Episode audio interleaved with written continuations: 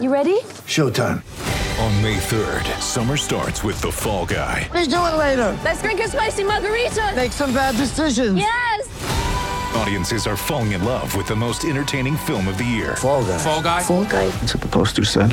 See Ryan Gosling and Emily Blunt in the movie critics say exists to make you happy. Trying to make it out? Nope. Because I don't either. It's not what I'm into right now. What are you into? Talking. Yeah. The Fall Guy. Only in theaters May 3rd. Rated PG-13. Get ready for the greatest roast of all time the Roast of Tom Brady, a Netflix live event happening May 5th. Hosted by Kevin Hart, the seven time world champion gets his cleats held to the fire by famous friends and frenemies on an unforgettable night where everything is fair game. Tune in on May 5th at 5 p.m. Pacific time for the Roast of Tom Brady, live only on Netflix.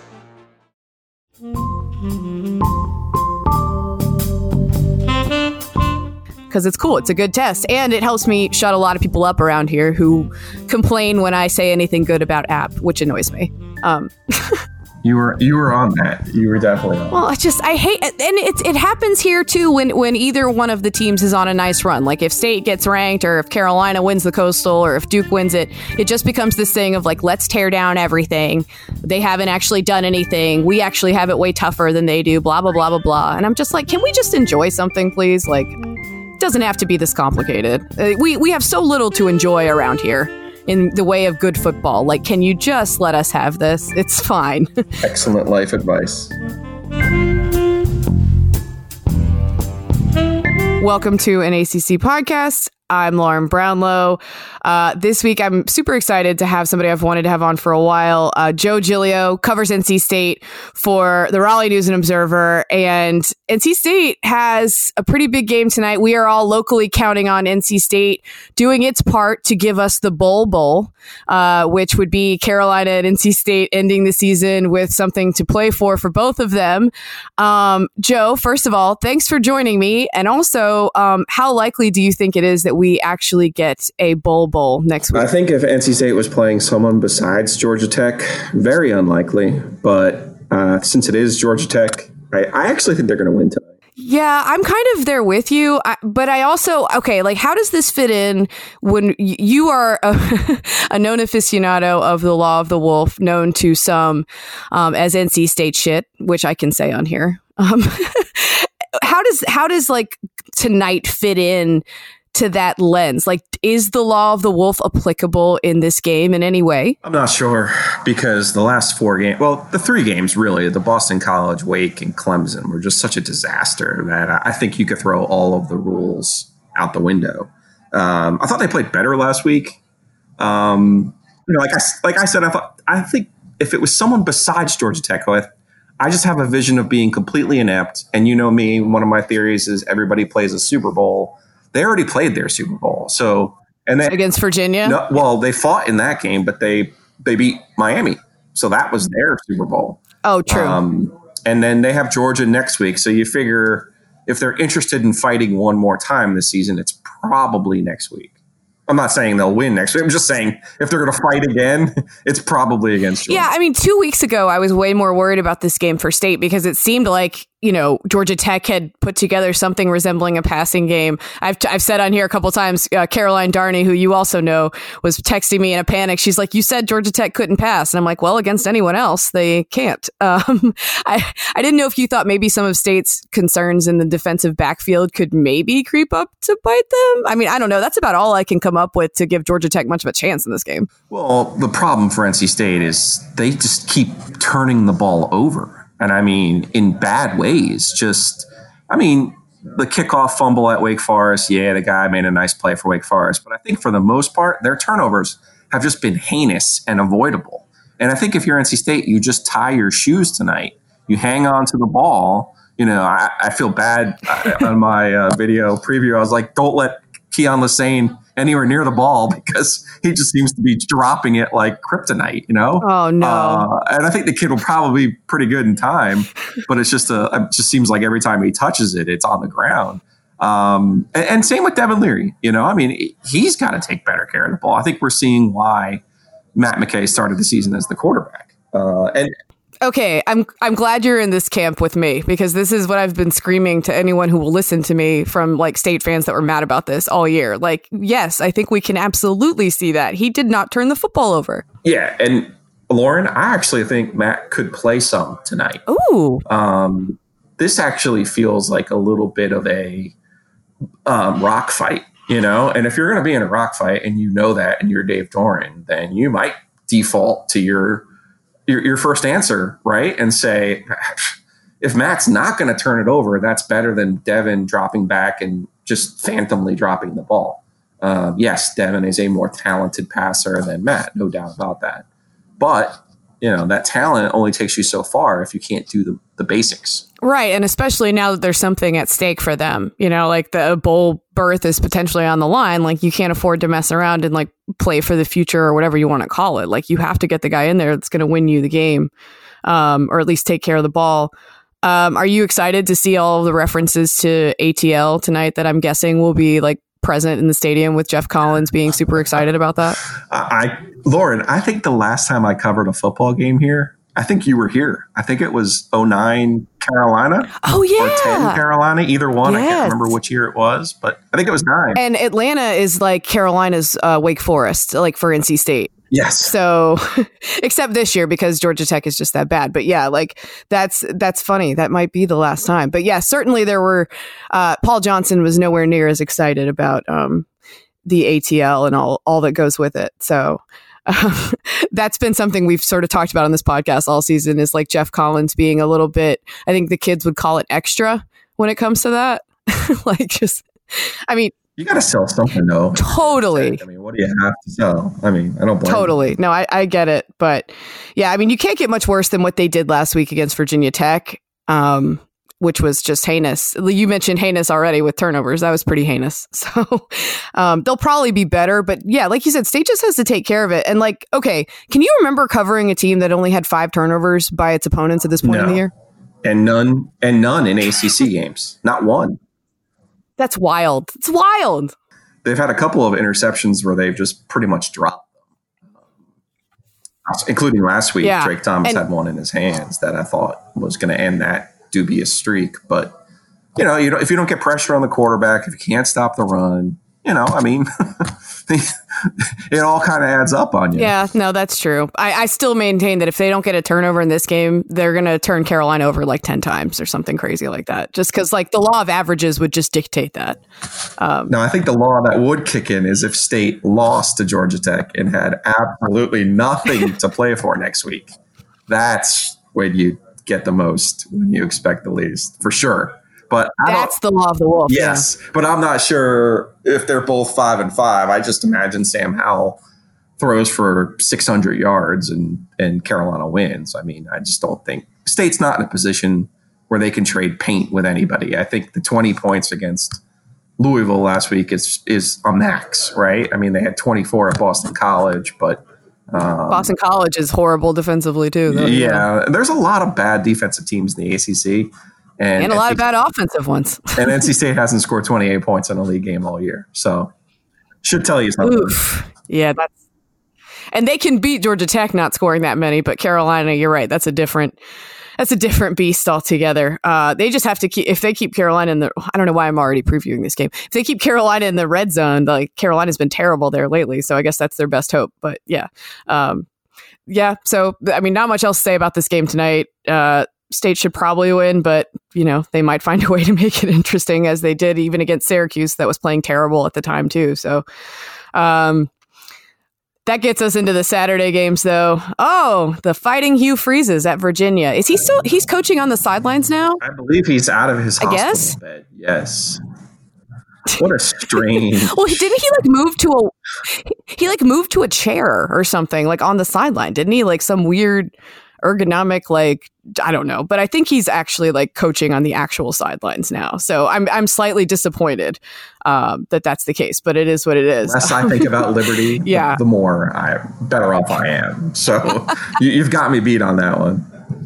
Well, it was really just more the whole like Hugh Freeze spectacle of it all, which I just found to be preposterous. Um, but yeah, Virginia pretty banged up defensively. Uh, I think I think the last I saw they were down six defensive backs. Uh, for the rest of the year, and that's part of why Georgia Tech did what it did.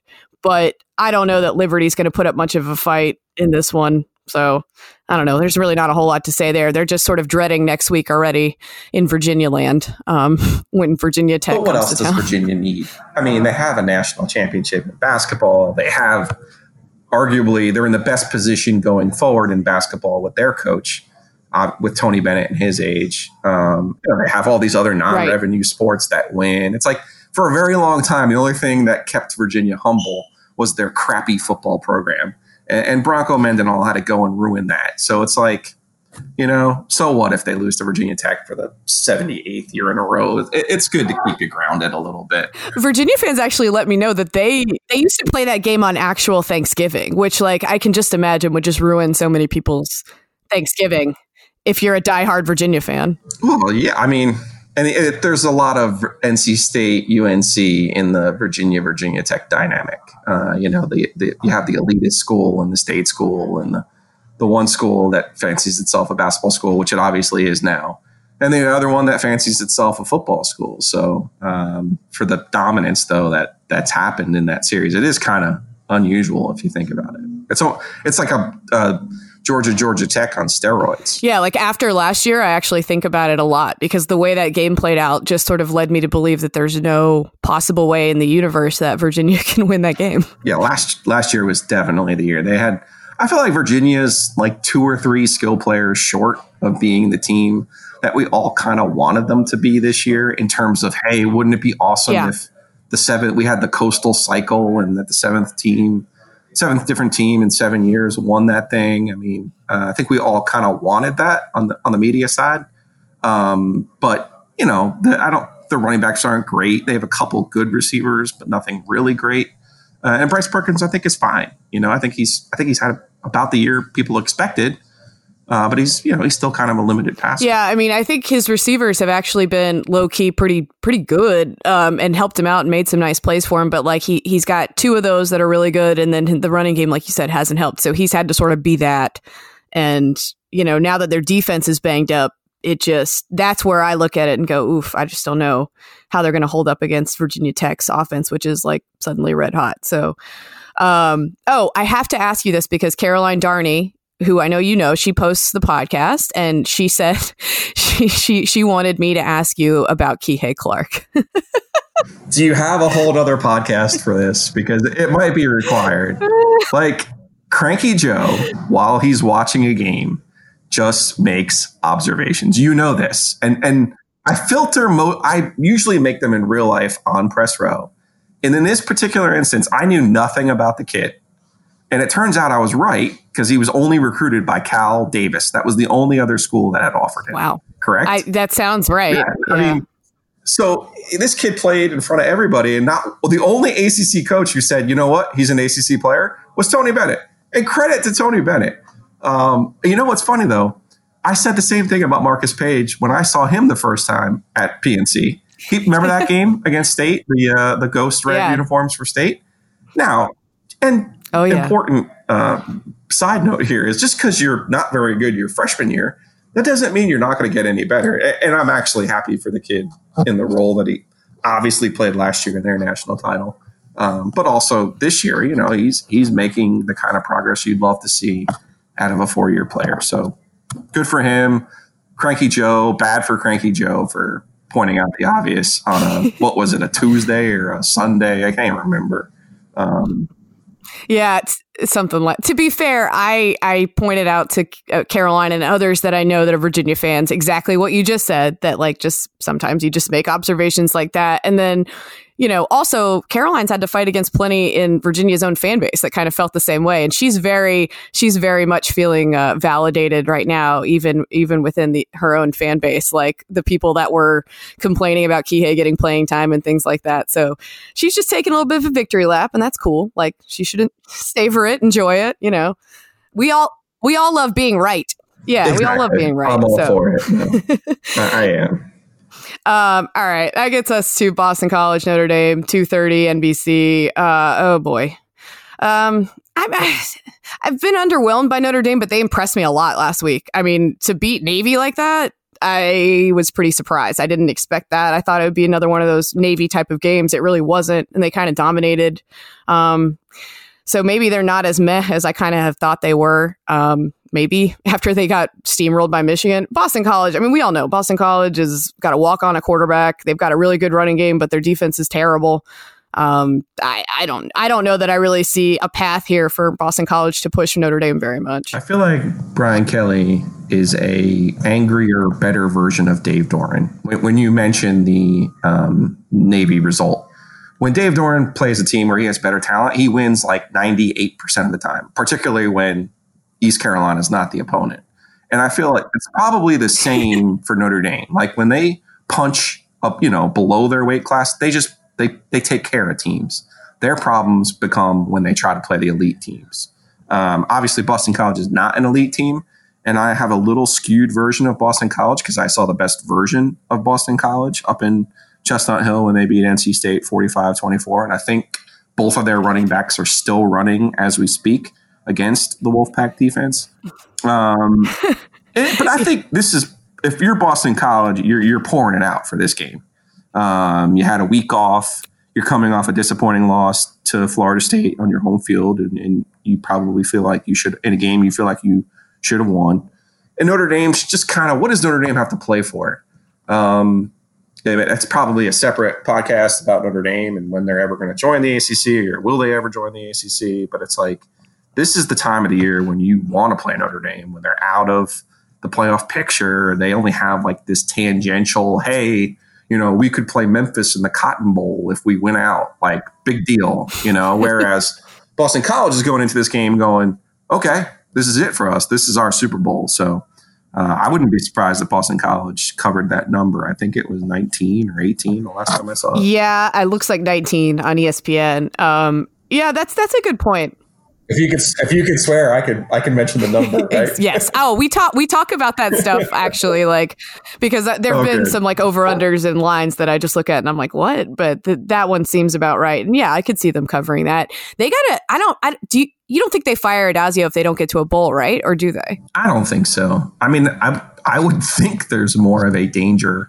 I'm not trying to tell any school to be happy with what you have, but you also have to be realistic about what can you get um, to replace it. And I think when you're Boston College and, and you you're kind of in this seven win rut, which I'm sure they would gladly take this year. Um, you know, you got you, Boston College like NC State, like Wake Forest, like every school in the ACC, not named Miami and Clemson. You know, you're they had a senior heavy team last year. They had a bunch of pros on that team last year, and Yeah, they you lost can't a lot. expect those schools to just run hot forever. And I get it. They, Boston College wanted to run hotter last year than seven and five, and probably should have. But, but yeah, they should have. you know, it's not unrealistic to think, hey guys, you, you, there's a refractory period here. You, you have to be able to get back in the right mood to put your program in the best place. Yeah, that's true. I mean, I guess it shouldn't be a huge shock that their defense is is what it is at this point. I don't know why Steve Addazio would want to take the Rutgers job. I don't know why almost anybody would, but I mean, who the heck knows? Ugh, God, that's a job I would never want to touch with a ten foot pole. But I mean, if he sees like that, he's sort of capped out at Boston College. Maybe, maybe I guess I don't know. Coaches know how to stay one step ahead of the jailer, and, and he would have a better idea of what his relationship is like is like with his AD. I'm not saying he's going to take the Rutgers job. or- You know, you saw we saw this with Tom O'Brien Yeah. when he left Boston College. It was kind of like, okay, you know, uh, here's a here's an opportunity. Obviously, NC State's a better job than Rutgers, but um, you know, who, who knows what what people like and what All don't. I know about their AD is that he watches uh, Joe and I's panic rooms on uh, WRALSportsFan.com because he told me that ACC kickoff. And I was like, oh my God, I uh, should probably be more careful what I say on these things if ADs are watching them. um, 3.30 mercer north carolina that's a fox sports souther even though espn always lists it as acc network extra which is something that like i know a lot of people have trouble getting including myself half the time um, sometimes you play an fcs team that's kind of frisky and you go ooh uh, that could be problematic. Mercer um, is not that team. Like they are, I think, what were they in uh, Bill Connolly's S and P Plus FCS rankings? They were like in the seventies. So like that's they're not very good at all. They can score, but their defense is like one of the worst in FCS. So I, I just I've already chalked it up as a formality that North Carolina is going to hold up its end of the Bowl Bowl uh, this weekend. Well, I think congratulations to North Carolina. It's November 21st, and this is the first uninteresting game they're actually going to play this season. I mean, that's spectacular, particularly when you contrast that with NC State, who hasn't played a interesting game yet. You know, they played an interesting half at West Virginia, but you know, for the most part, there's, there's been a real dichotomy between the two programs, and uh, hopefully that means there will be an interesting game in Raleigh well, I, I, guess I wanted to ask you about this though, because I know some state fans have, have expressed some consternation at, at their schedule and, and that, you know, they don't have the kind of, but like if you look at Carolina's schedule versus NC State's, NC State's is designed to get to a bowl game and they're, you know, that seems certainly a very doable thing for them at this point. Whereas Carolina's was always going to be an uphill battle, even if they were good. I mean, what which one would you rather have, right? Like, don't you kind of need to get to a bowl if you're, you know, one of these other types of ACC programs that just that you kind of need that, right? I feel like with state though, the issue is it's every year, but with I think you have to give like twenty percent of that credit to the schedule. You know, those early games in particular, it's like okay, yeah, that, that's a bear of a start for them, but those were all fascinating games. South Carolina, Wake Forest. Like I've been waiting, you know, since the league expanded, I've been waiting for Duke and NC State to play a non-conference game, and they can't figure it out. Um, so yes. I just I love the way that the schedule was set up for them, and you know, actually, their problems weren't that gauntlet that they started the season with. It's been this; they've lost three of four. The Virginia Tech game they absolutely should have won. Uh, Virginia Perkins played his best game of the year against them. And then Pittsburgh, you know, another overtime game. Pittsburgh without their best player. Like your defense, your defense yeah. has to be better than that. Like you can't let Pittsburgh max out on you that way. I mean, particularly without, you know, for Ffrench, you know, you, you, you just can't do that. I mean, um, so to me, I, I expected them after they lost to Clemson. I expected them what did they have? One, two, three, four, five, seven games. I expected them to go no worse than five and two in those games. And they probably would have run the table if they made a kick at Virginia Tech. And I said it at the time. I remember watching that game going, if Carolina wins this game, I bet you they win out. And I bet you Virginia Tech just folds up shop and closes down the factory for the year. And obviously, the, obviously yeah. it went the other way. Carolina's lost two or three since, and Virginia Tech is is hotter. Yeah, no, you're right. Um, that gets us to 3:30 ESPN two Pitt at Virginia Tech. Big one in the coastal. Um, if this were at Pitt, I might be a little bit more intrigued because Pitt's defense is good. Um, but like you said, their offense just um, isn't it's just I don't know why they played the way they did against North Carolina. Um, partially North Carolina's defense, like you said, but also they were a little bit more competent than we're, than we're used to seeing from Pitt's offense. Um, and yeah, I mean, for, like you said, Virginia red hot. I mean, oop, there goes my email. Ever since they switched to Hendon Hooker, especially like that's that's just been one of those in hindsight moves of like why didn't you do that earlier? Although we've had Norm Wood on here before to talk about why they didn't make that switch earlier and actually made some sense because I, I was like, look, I've defended Dave Doeren all year for sticking with Matt McKay as long as he did. I want to get perspective on why they didn't try Hendon Hooker earlier. And, and what his explanations made some sense. He had like never thrown a pass. He hadn't thrown many passes in high school and, and they weren't sure of him as a passer, but he seems to be more than capable as a passer. It's an intriguing matchup in that way, though, because this is probably probably the best defense they've faced since they've made that switch. Notre Dame right up there as well, right? Yeah, and Virginia Tech, like I said, I, I was expecting them after that Duke game because it seemed like there was some real discord there amongst the players and the coaching staff. You know, all the problems last year. It just seemed like it wasn't going to be fixed by Justin Fuente. So credit to him. I don't know if it was as simple as a quarterback change or if it was, you know, the total and complete embarrassment of that performance against Duke that finally got everybody's attention. Um, but it's a credit to him that that he's been able to turn that thing around without really you know, a, a magic formula, if you will. I, I think he's a really good coach, and I do wonder if he might not jump to a different job um, with with his services, maybe. If they if they have like a Yeah. really good yeah, if they have a, I mean, to me, they're the only team in the coastal besides probably Miami that I would think could really push Clemson even a little bit, and that's you know it's all relative, right? I still think Clemson will crush whoever it is, but um, they're the only team I think that would give Clemson a whole lot of trouble. Um, well, not even a whole lot of trouble, just like any semblance of trouble Clemson's in whatsoever. murder ball mode now. um, you know, Carolina's the one who had the chance, and a, and a heck of a chance at that. And uh, ever since then, it's just been like, oh, okay, okay, yeah, we're not screwing around anymore. Um, people always misremember 2016 about Kyle Bambard's missed kick.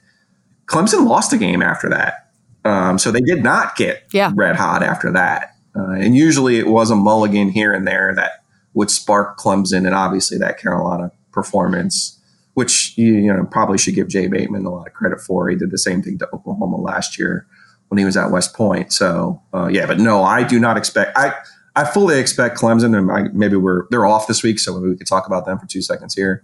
Uh, I fully expect them to pound South Carolina into oblivion and then um, do the same in the ACC championship game just to secure that third seed. I really don't think the committee wants to put Clemson and LSU or the SEC winner together in the opening round. I think they would like to split those two teams up. So I don't think they want to give the committee any reason to drop them out of that three spot. Yeah, and I think that that's I don't see them getting above that at this point. I, I think they're probably fine with that. Honestly, they'd probably rather play that two three game. Um, I don't see how they drop either. So that's probably a pretty comfortable spot for them, and I will be pretty surprised if we don't see them in the title game yet again. Um, but yeah, Ohio State's probably the likeliest to uh, to beat them, I think. But we'll see. The Big Ten offenses are. Oh, you you and I are on this train together. The Big Ten offenses are just so bad. Like Ohio State's very good. Don't get me wrong, but like they have multiple offenses that are like statistically worse than Duke's, right? I mean. eh, So I'm I'm not saying their defense isn't impressive. It is, but like you're also going up against offenses that um, are limited, um, at least to this Yeah. point, right? It's For a Ohio State. generalization, but the Big Ten does not have great skill players. And obviously, Ohio State is the exception there, and which is why I screamed off the top of my lungs during the draft last year.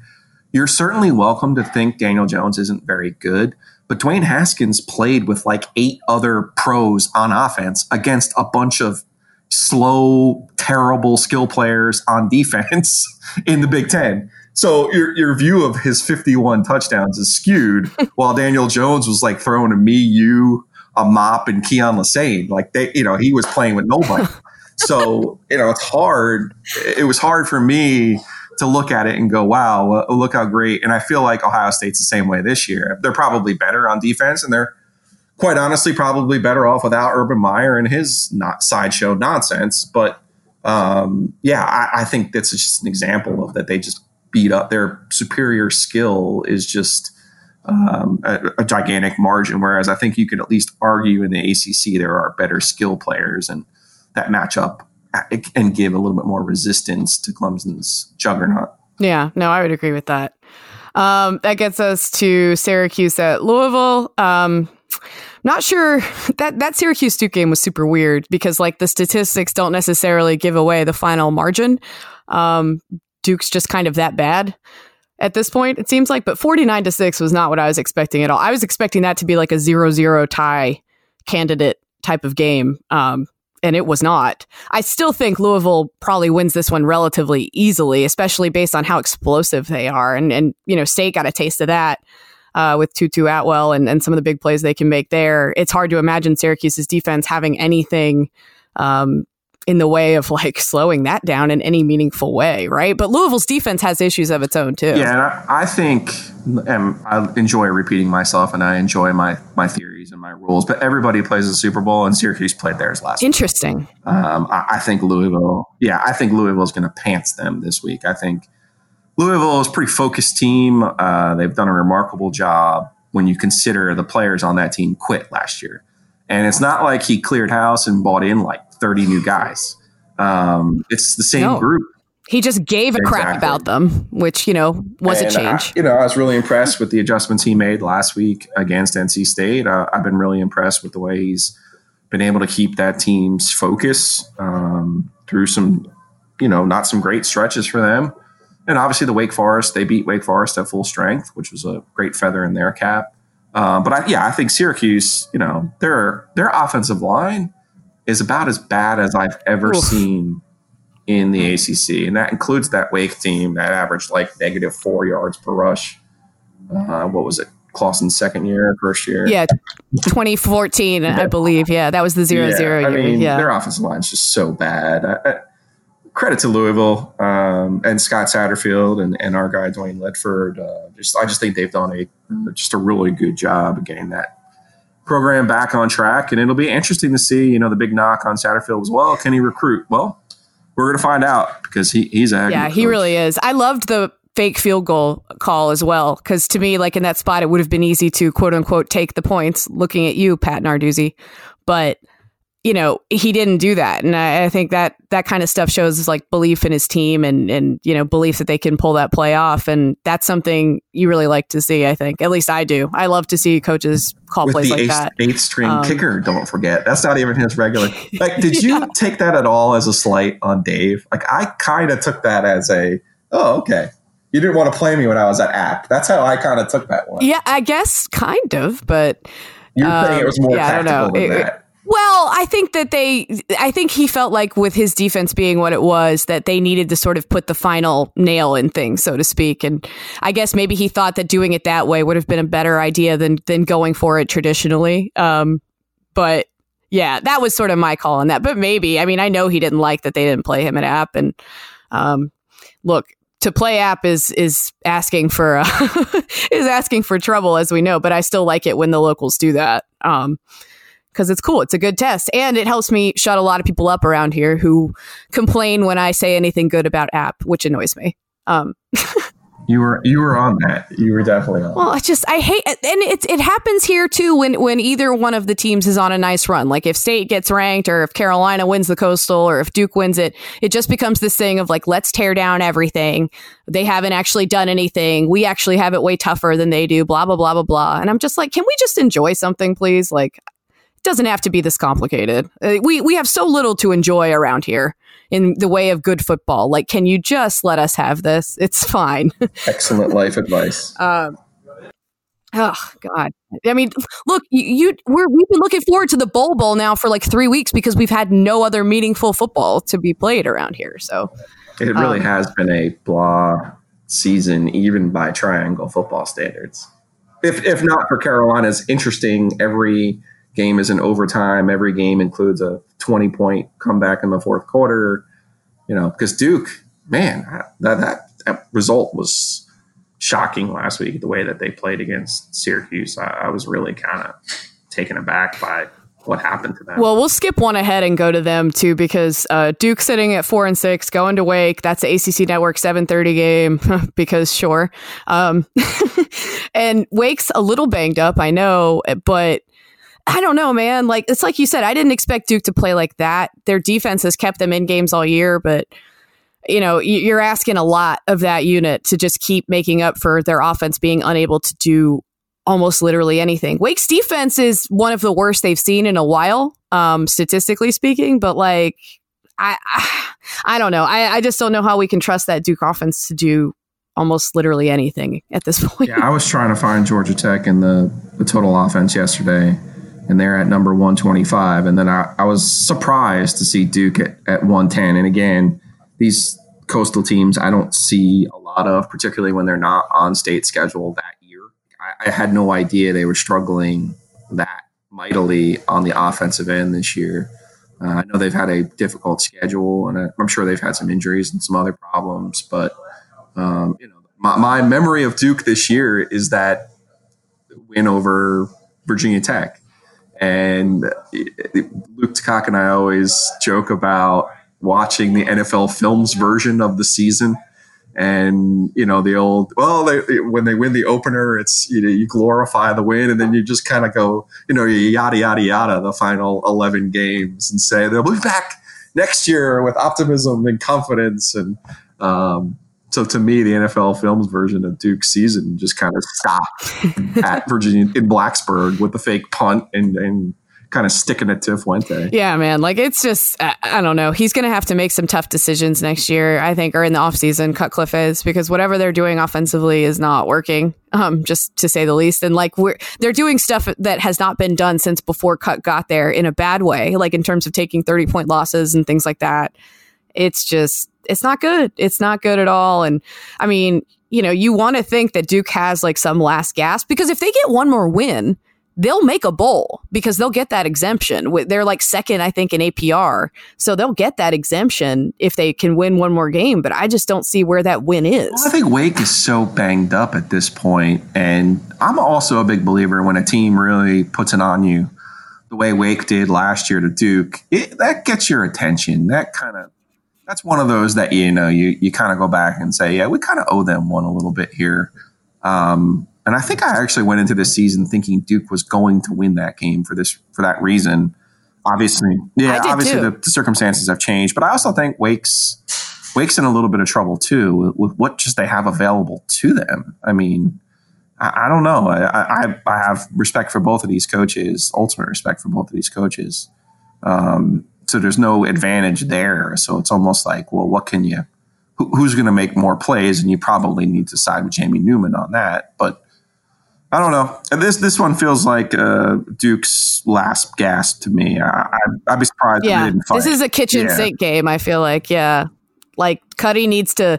I don't know if Cuddy needs to step in and and call more plays, or if he's already doing that and we just don't know it. I mean, who knows? But at this point, he needs to he needs to empty the bag of tricks. I think maybe run some more of that option that was working pretty well earlier in the year with Quentin Harris. Oh, and this is a Mack Brown Cup game too for Clawson. Oh yes. So if they win it, do they get it? App State's trying to trying to horn in on the action. I guess if I had a Carolinas plural version, um, the Jerry Richardson you know version, it would definitely be App State. But I, I just don't think they've played enough games. Like, Did they win it? They won it last year too, as well, right? So. Oh yeah, oh yeah. They're they're Clawson's. You know, he's on one of those uh, Grobe like rolls against in-state. There you go. Yeah, I mean Carolina's first win in forever against an in-state team was uh, that nail biter against Duke, and in hindsight, that maybe should have given me a little bit more concern for Carolina's off or defense because like we've seen Duke's offense since, and it has been real bad. Um, and they were able to put putting up 20 on them and probably should have been more was maybe a little bit of cause for concern for Carolina's defense. Um, but yeah, uh, if they've got one more kitchen sink game left in them, because I feel like Carolina was a little bit of that for them too, then then this will be the one for sure. And Cuddy Cuddy's been in a bad bad mood, and maybe maybe he'll be happier on Saturday night, but it's kind of tough to see. So and now I remember why I picked Duke to win this game. Clawson hasn't won a game after losing to wait um, Clemson since he's been at He's he's zero oh and six or 0 and 5 Whatever. See, I was going to mention that too, and like I, I talked about w- with Grace Raynor last week from the Athletic, who covers Clemson, about like sort of the different approaches people take against Clemson. Where some some people will empty the kitchen sink, like North Carolina did. Some teams maybe that are a little banged up will, you know, pull back at least a little bit because they're not going to trot guys out there that are a little banged up, knowing they're going to lose that game, or, or maybe they'll pull guys earlier than they would have, but um, I do think Clawson wanted to use that game a little bit as a measuring stick for where his program was at. And, uh, uh you know, if, if you frame it that way with your guys, like that's just kind of tough to bounce right back the next week and be like, cool, we're exactly where we need to be. It's, it maybe is a little yeah, bit of a I tougher sell. It, it would have been nice to have seen Wake Forest at full strength, um, not only against Clemson, but against Virginia Tech. And, you know, now they're in a situation where. For sure you know, can they beat Duke? Can they? They should be able to beat Syracuse, but you know, eight and four is still a really good year. But you just have to wonder if it shouldn't have been ten and two, and probably would have been ten and two if they had remained healthy. Yeah, and maybe they get that Louisville game back as well. You know, because that was a close one. So, and they were healthy yeah. for that game. Yeah, that, uh, but I was factoring in one hiccup for them in that ten and two record. So yeah, that's true. Well, maybe. But like you said, in, in triangle and, and big four standards, eight and four is a, a not a bad year. Yeah. it's, a pretty, it's a pretty good year. Yeah, and they've they I was going to say of the teams that have, you know, they they're definitely up there in terms of entertaining to watch as well with the with the offense they run and it's they're they're they're an entertaining watch at least. So they've got that going for them whereas Duke and State have been a little bit um tougher on the eyes than Carolina and Wake. a little bit. That was a nice way of putting Yeah, it. Yeah, well, I'm trying. Um, and so, yeah, now we go backwards a little bit. Uh, this is the last game we'll get to Miami at the Fighting Butch Davises, because sure, play that on the road. Although I guess it's not as much a road game since it's also in Miami. Um, yeah, although Miami isn't technically really in Miami either. So, um, Miami going to play um, their old flame, Butch Davis. Um, FIU five and five. I thought they'd be a little better this year. They haven't looked very good. Um, but I, I mean, look, Miami's more talented than them, even if Butch has, you know, some Florida guys that probably wish Miami had offered them and whatever. But they just got blown out by Lane Kiffin and company. Um, I don't know, man. And they got, ooh, they took a 50 to 17 loss at Middleton. Okay, that's real bad, Butch. What are you doing? Uh, I, uh, I, I think they've Oh, FIU's man. taken a step back this year. I think they probably thought they were going to be better, um, and that's hard, you know. And, and it's hard, but this will be the game that obviously has their attention. This is a game they'll be interested in playing. I, I suspect they'll play their best game of the year against them. What that gets them, I'm not quite sure. Uh, Miami is absolutely the second best team in the ACC. They're the second most talented team in the ACC.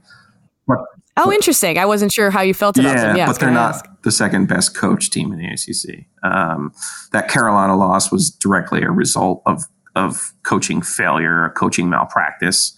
Um, the Virginia Tech game was probably one they. I mean, Virginia Tech, Georgia Tech. Fine, you, you give I give you one mulligan, but maybe even two. But Carolina, Virginia Tech, Georgia Tech, like that's just it, that's Yeah, you- bad. Yeah, they should have won at least two of those for sure. Yeah. and it's their offensive line is not very good. That being said, they should win out. They should beat FIU. They should beat Duke. And I actually think they'll be the default choice for the Orange Bowl. Really? Um, um, yeah, unless Virginia Tech gets ranked, which I was surprised happen. that they didn't get ranked this week, honestly. I was a little surprised by that. Yeah, I was too. Um, and maybe they, yeah, if they win out, you figure they'll be 24, 25, and they'll, and will they stay there though after losing to Clemson is the question. Um, I, I, just a part of me thinks they'll take, they'll somehow work it out that Minnesota will be the team. They'll be ecstatic. The Orange Bowl will be ecstatic to get Minnesota, sell all the tickets Oh, to my God. Minnesota fans, and then just what's the easiest possible thing to do then? Uh, just put Miami in there at, eight and four at that point. Um, did they deserve it? I, probably not, but you know they would. Oh, And- Virginia Tech fans would lose how their the bowl minds. business works. Um, obviously, if Minnesota is the opponent in the Orange Bowl, then the ACC would then have a spot in the Citrus Bowl in Orlando, and that, that's a great bowl too. So I, I- think you're kind of it's a New Year's Day bowl. I mean, look, that's a potato potato at that point. So the ACC's got a lot of good choices and not a lot of good teams this year. It's one of those years. Yeah, no, that's definitely true. And yeah, I mean, I guess Virginia Tech could sneak into the rankings if they beat Pitt because the thing is, Miami doesn't have anybody re- really left on the schedule to um, impress people enough to sneak in there. I wouldn't think if they're not in there already. And then, but that's how it will work. Is it'll become the, the league's choice and the Orange Bowl's choice if there's not a second team ranked. oh, So, yeah, I see what you're saying. Okay, so even if Virginia Tech sneaks in there after like beating Pitt and Virginia to end Right. the year, then maybe they lose to Right. Clemson and and drop. Yeah, that'll be interesting to watch for sure. Because I could see them still, you know, sort of hanging on. But to me, it's like if the, if the if the college football playoff people weren't weren't watching the way Virginia Tech's been playing lately and saying like, wow, you know, I know that they lost these earlier games, but like we got to look at what they're doing now since they changed quarterbacks. Then they're probably not paying that close of attention to Virginia Tech, which is whatever. I mean, you know, can't really blame them, I guess. But well, they're they would be nine and three. So I think you're right. I think they would end up being in that ranking going into the ACC championship game. It's just a matter of if Yeah, they really, if they stay you know, there. if they really get Yeah. salted by Clemson, are they really going to stay in there? And that's where I if they, yeah, if they don't get in there, if they beat Pitt and don't don't sneak in there, then yeah, I, I think that you'll probably be right and that they'll fall out for sure. um, and then it would be Miami. Um, all right. Well, I'm going to let you go because I know you're at your hotel in Atlanta, and um, I really appreciate you doing this because I know that you follow the rest of the league relatively closely, and um, it's always good to get your perspective on things. So, all right. Uh, have fun tonight in the ATL. Thank you, Lauren. Thanks for having me.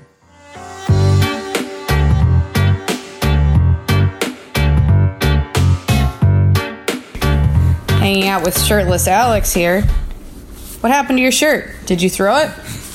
Um, It's okay. You don't have to get it. I just wanted to know what happened to it. You want to pick some games? yes. NC State or Georgia Tech? Georgia Tech. I want to hug Georgia Tech. Wow. They won't need a hug if they win that game. Liberty or Virginia? Love idea. Oh, I want to, I want to hug idea. You're going to need to hug Caroline if that happens. Boston College or Notre Dame?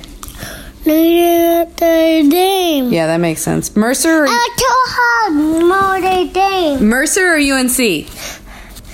I want to hug Notre Dame. Okay, you can hug Notre Dame. Mercer or UNC? UNC. I want to hug UNC. That'll make Daddy happy. Pitt or Virginia Tech? Virginia Tech. Okay, yeah, that I makes want, sense. I want to hug Virginia Tech. Why do you want to hug everybody? Just because you're nice? Yeah. Yeah, I agree. Syracuse or Louisville? Liverpool. I want to hug Liverpool. Yeah, they could use one. They're very nice this year. Miami or FIU? FIU. I got to. Is that because you like Butch Davis? Daddy likes Butch Davis. I know Daddy likes Butch Davis. Duke or Wake? Last one. Wake. Wake. I Yeah. want to hug Wake. Duke really needs the hug, but that's nice. Okay, buddy, you want to say bye? Bye. Say bye. Bye. ま。